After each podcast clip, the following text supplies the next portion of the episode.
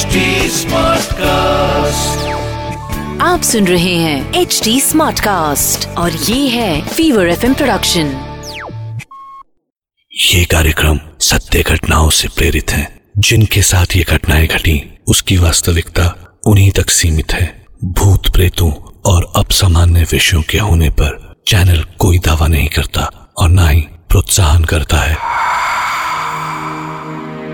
कहते हैं कि सच कड़ुआ होता है। पर यकीन कीजिए कि कुछ सच खौफनाक भी होते हैं। और दुआ कीजिए कि वो खौफनाक सच कभी आपसे न टकरा जाए, क्योंकि वो सच बीते हुए कल की शक्ल में होते हैं। और अक्सर ना भुलाए जा सके दर्द की शक्ल में भी। और हाँ वो रिश्ते हुए दर्द आपके आस पास ही होते हैं। सुबकते हुए, कराहते हुए और कभी कभी इंतकाम लेने को तड़पते हुए भी। इसलिए जब तक वो सच आपको छूते नहीं, शुक्र मनाइए। मैं डॉक्टर नागर, पेशे से मनोवैज्ञानिक और पैशन से ह्यूमन माइंड का फ़ैन। आपके पास लेकर आता हूँ, मुझसे मिले कुछ लोगों की आप बीती। कुछ घटनाएँ जिन्हें सुनकर आप सोचने पर मजबूर हो जाते हैं।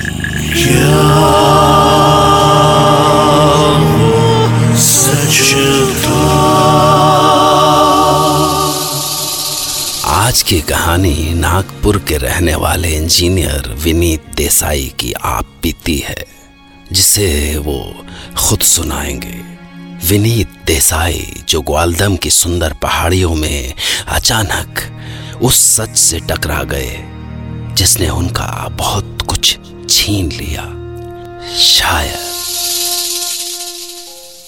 मैं और मेरी वाइफ प्रज्ञा, अभी कुछ महीने पहले नागपुर से उत्तराखंड के ग्वालधाम में शिफ्ट हुए थे। ग्वालधाम हमें पहली नज़र में इतना सुंदर लगा कि बता नहीं सकता। और कुछ ही दिनों में सर्दी का मौसम भी आ गया। झील और झरनों वाले इस छोटे से पहाड़ी टाउन की सर्दी इतनी सुंदर लगी कि हम सोचने लगे कि लोग लाखों खर्च करके स्विट्जरलैंड क्यों जाते होंगे। जन्नत तो यही है, हमारे अपने देश में। पर जल्द ही हमें सर्दी का असली मतलब समझ में आ गया। जब आसपास का सारा इलाका, झील और झरने बर्फ़ की चादर से ढक गए।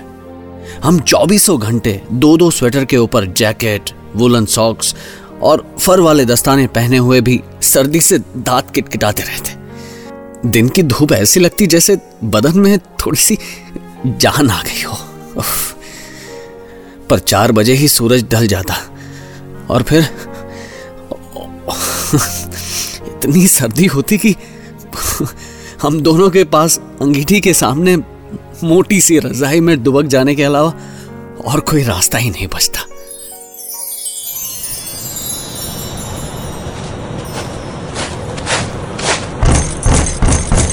आई। देर लग गई आज साइड पे। अब अंदर भी आने दोगी या यही सवाल करती रहोगी। सॉरी सॉरी सॉरी बाहर बहुत ठंड है जल्दी अंदर आ जाओ। गिव मी द बैग अंगीठी जली हुई है।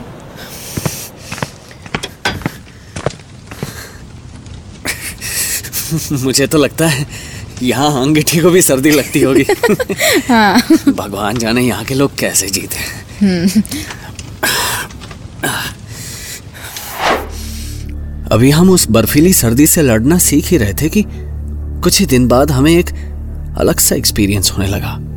अक्सर हमें महसूस होता जैसे किसी ने हमारे दरवाजे पर दस्तक दी हो।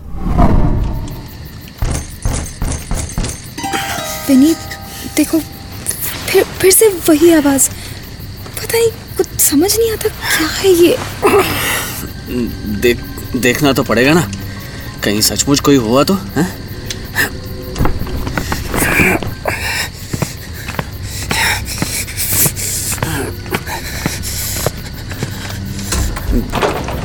कौन है?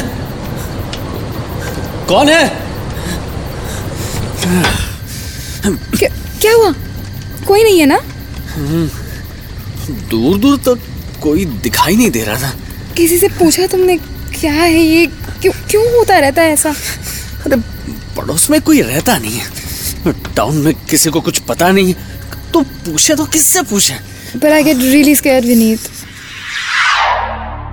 ऐसी ही एक बहुत सर्द शाम जब प्रज्ञा अपने सारे काम निपटा के जल्द ही अपनी रजाई में दुबक गई थी।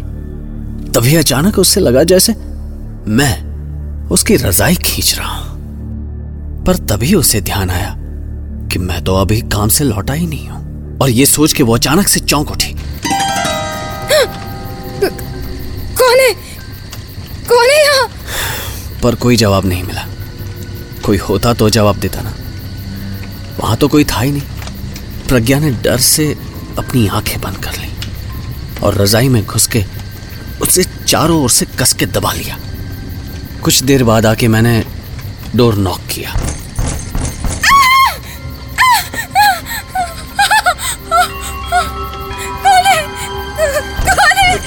क्या हुआ प्रज्ञा? कोई बोलता क्यों नहीं? प्रज्ञा मैं हूँ। दरवाज़ा खोलो। यहाँ कोई है? Vineet! Pragya please open the door जल्दी। विनीत तुम ही हो ना? Okay okay I am coming घर के अंदर घुसते ही वो डर के मारे मुझसे लिपट गई। और फिर उसने सब कुछ कांपते हुए बताया। मुझे लगा उसका वहम होगा। डरो नहीं क्या? हुआ हाँ? शांत हो जाओ। आई एम हियर बोलो क्या हुआ? कोई था यहाँ मेरे पास मैं मेरी मेरी रजाई खींची। व्हाट हाँ रियली कोई रजाई खींच रहा था और कोई वहाँ था नहीं? तुम भी ना प्रज्ञा। अरे ऐसा होता है। डॉक्टर्स कहते हैं ना कि प्रेगनेंसी में डिप्रेशन या हेलुसिनेशन से ऐसा कभी कभी लगता है। इट्स नथिंग यार। डोंट वरी मैं आ गया हूँ ना। नहीं समझते हो यार। विनीत वाकई कोई था। पर जल्द ही प्रज्ञा को वो अपरिचित सी छाया दिखने भी लगी। अक्सर वो बाहर दरवाजे पर होती थी। वो वो वो देखो वो, वो अंदर क्या प्रज्ञा? अंदर आ रही है। वो देखो कौन? कहा? कौ- कौन? कौन आ रहा है? तुम्हारे पास से उधर हाँ? वो, वो खाली छाया इधर ही आ रही है। इधर इधर ये देखो। प्रज्ञा मैं हौसला बढ़ाने को प्रज्ञा के पास गया और उसके कंधे पे हाथ रख के बोला प्रज्ञा रिलैक्स यार कोई नहीं है यहाँ. देखो दे, देखो वहाँ वहाँ सामने बेडरूम में। इधर आओ। वो वो हमारे बेड पे चढ़ गई है। प्रज्ञा। दिखाई क्यों नहीं देता डैम इट प्रज्ञा ने मुझे कितना बताने की कोशिश की कि अब वो छाया उसे साफ़ साफ़ दिखाई दे रही है। पर मैं कैसे मानता? क्योंकि मुझे कुछ नहीं दिखाई दे रहा था। वो हर रोज चुपके से घर के अंदर आकर प्रज्ञा की रजाई खींचकर उसमें दुबकने की कोशिश करती। और मुझे कुछ नहीं पता चलता। प्रज्ञा ने बताया कि वो किसी लड़की की छाया है। दुबली पतली सी किसी लड़की की छाया। वो सर्दी से काँप रही है। सुनो सुनो। उसके दांत किटकिटाने की आवाज़ सुनाई दे रही है। एक आवाज़ सुनाई दे रही है ना? हाँ। तुम्हें सुनाई दे रहा है ना? हाँ। कुछ बोलो। हाँ सुनाई दे रही। तब मुझे पहली बार उसके होने का एहसास हुआ।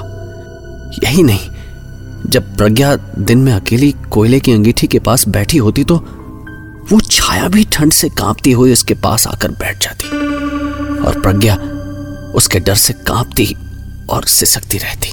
कुछ बोलते क्यों नहीं? बताओ। बोलो क्या करें हम? देखो, प्रज्ञा, मैं प्रज्ञा, हम यहाँ नहीं रहेंगे। मैं मैं कोई और घर देखता हूँ हाँ? हम दोनों को लगने लगा कि हम हर पल किसी भूत के साय में जी रहे हैं। मैं कोई दूसरा घर तलाश ही रहा था कि एक दिन अचानक अल्मोड़ा में हमारा हाउस ओनर दिखा।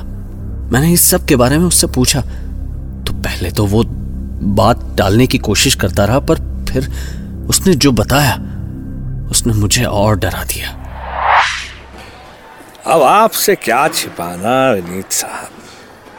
ये ठहरा पहाड़, यहाँ देवी, देवता, भूत, प्रेत सब होंगे ही। बात दरअसल ये है कि कुछ साल पहले जब मैं अल्मोड़ा टल्ला बाज़ार में काम के लिए जाया करता था, मेरी औरत बिमला और हमारी बिना माँ बाप की भांजी रानी इसी घर में रहा करते थे। रानी बड़ी सीधी सादी बच्ची थी साहब। पर बिमला साहब बड़ी झगड़ालू टाइप की औरत थी। इसलिए मैं भी अक्सर उससे परेशान होके अल्मोड़ा ही रुक जाया करता था। पर सच बताऊँ साहब, मेरे को ना रानी की बहुत चिंता होती थी। तरस आता था उस बच्ची पे। क्योंकि बिमला रानी को बिल्कुल बर्दाश्त ही नहीं कर पाती थी। ना ठीक से खाना देती थी, ऊपर से मारना, पीटना तो लगा ही रहता था। बड़ा अत्याचार करती थी उस कमज़ोर बच्चे पे साहब। और साहब, एक दिन अचानक अल्मोड़ा से लौटने पे मुझे क्या पता चला कि वो बच्ची रानी गुजर गई साहब। लोगों से पूछा तो वो बोले सुबह सुबह जब भारी बर्फ़ पड़ रही थी, हमको रानी तेरे घर के दरवाजे पे बर्फ़ से जमी हुई अखड़ी हुई दिखी।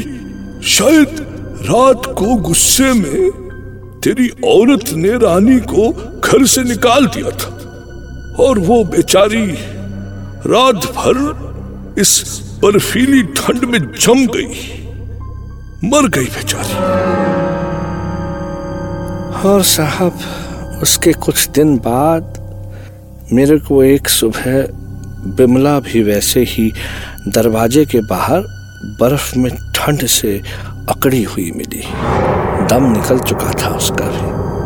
क्या जाने, जब सारे ग्वाल धाम में ऐसी ज़ोर की बर्फ़ पड़ रही थी तो वो औरत घर के बाहर करने क्या गई थी? ये सुन के मैं बहुत डर गया और उस घर को छोड़ने का पक्का फैसला कर लिया। पर अभी मैं कोई और घर ढूंढ ही रहा था कि मुझे एक अर्जेंट काम से हेडक्वार्टर दिल्ली जाना पड़ा। मैं प्रज्ञा के लिए बहुत परेशान था, क्योंकि प्रज्ञा नौ महीने की प्रेग्नेंट थी और हमारा बच्चा कभी भी आ सकता था। प्रज्ञा, चार दिन की बात है हुँ? दिल्ली से आते ही हम दूसरे घर में चले जाएँगे।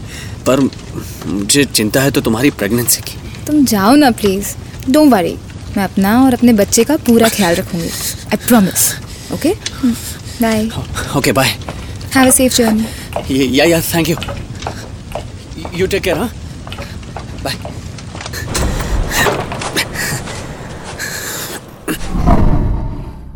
मजबूरी में प्रज्ञा को अकेले ही उस घर में चार दिन काटने पड़े।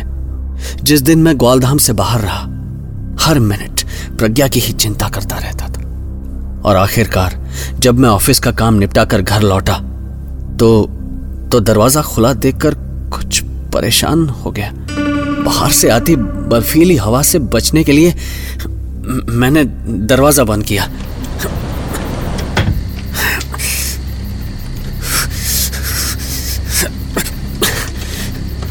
और प्रज्ञा को आवाज़ देता हुआ अंदर आया। प्रज्ञा? प्रज्ञा? प्रज्ञा? प्रज्ञा कहाँ हो तुम? प्र... पर जब मैंने उसको अंगीठी के सामने चैन से आग तापते हुए पाया तो मेरी सांस में सांस आ गई। और मैंने खुशी से वो सारे गिफ्ट्स दिखाने शुरू कर दिए जो मैं दिल्ली से प्रज्ञा के लिए लाया था। प्रज्ञा ये देखो ये ये, ये शॉल कैसी? ब्यूटीफुल पश्मीना है पश्मीना। और ये ये जैकेट तो देखी ही नहीं तुमने। ये देखो। और ये, ये फ़ोटो फ्रेम अच्छी है ना? पर मेरी सारी खुशी अचानक ही गायब हो गई जब मैंने प्रज्ञा को सिसकते हुए पाया।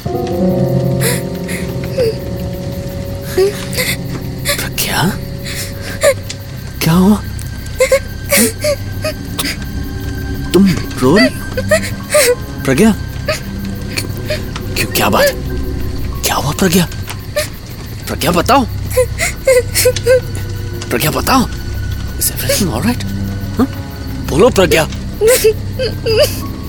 तब जो प्रज्ञा ने मुझे बताया, उसे सुन के ऐसा लगा जैसे मैं भी ग्वालधाम की बर्फ़ में जम गया हूँ। तुम्हारे जाने के बाद से मैं मैं बहुत डरी हुई थी और मैंने पक्का कर लिया था कि आज रात चाहे जो भी हो जाए दरवाज़ा कितना भी नॉक हो मैं नहीं खोलूँगी।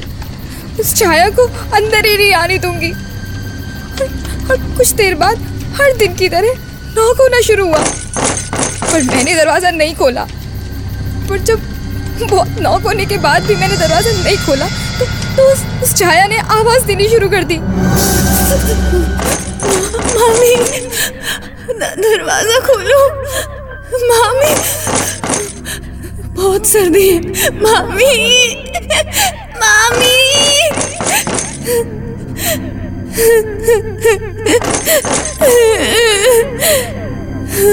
पर जब जब जब फिर भी दरवाज़ा नहीं खुला तो तो छाया का रोना गुस्से में बदलने लगा।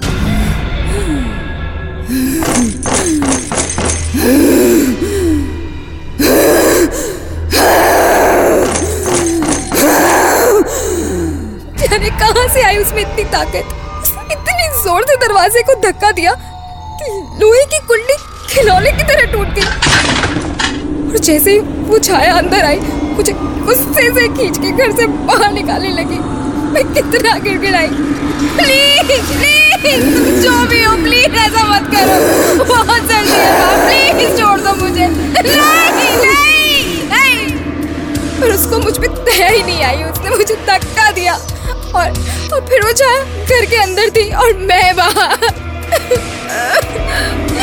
दरवाज़ा खोलो प्लीज़ बाहर बहुत सर्दी है। प्लीज़ दरवाज़ा खोलो ओपन द डोर मुझे प्लीज़ अंदर आने दो प्लीज़ प्लीज़ प्रज्ञा, न जाने कितने घंटों बर्फीली आंधी में दरवाज़ा पीटती रही, पर दरवाज़ा नहीं खोला। तो नहीं खुला।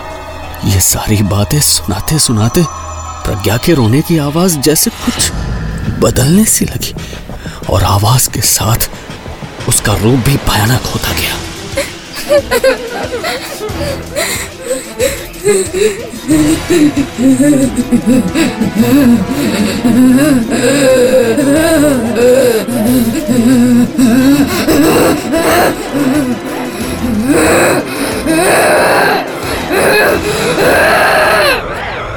मुझे विश्वास नहीं हुआ कि मैं देख कह रहा हूँ क्योंकि कुछ ही देर में प्रज्ञा की जगह प्रज्ञा की छाया बैठी दिखाई दी।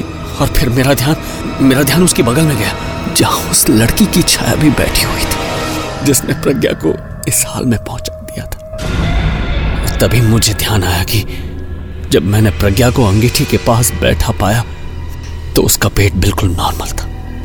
आई I मीन mean, कोई प्रेगनेंसी नहीं थी। कैसे? मतलब हाउ इज़ इट पॉसिबल और तभी ज़ोर से दरवाज़ा पीटने की आवाज़ आई। कौन कौन? कौन है? कौन है? पापा दरवाज़ा खोलो। मैं हूँ।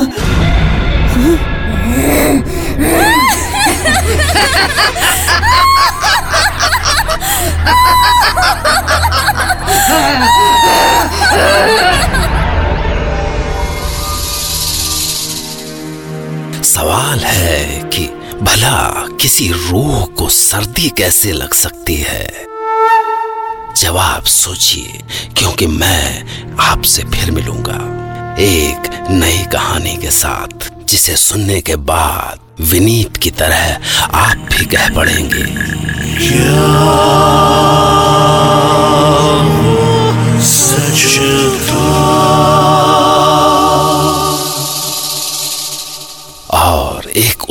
भी बड़ा सवाल कि क्या दरवाज़ा नॉक करने वाला विनीत का बेटा था?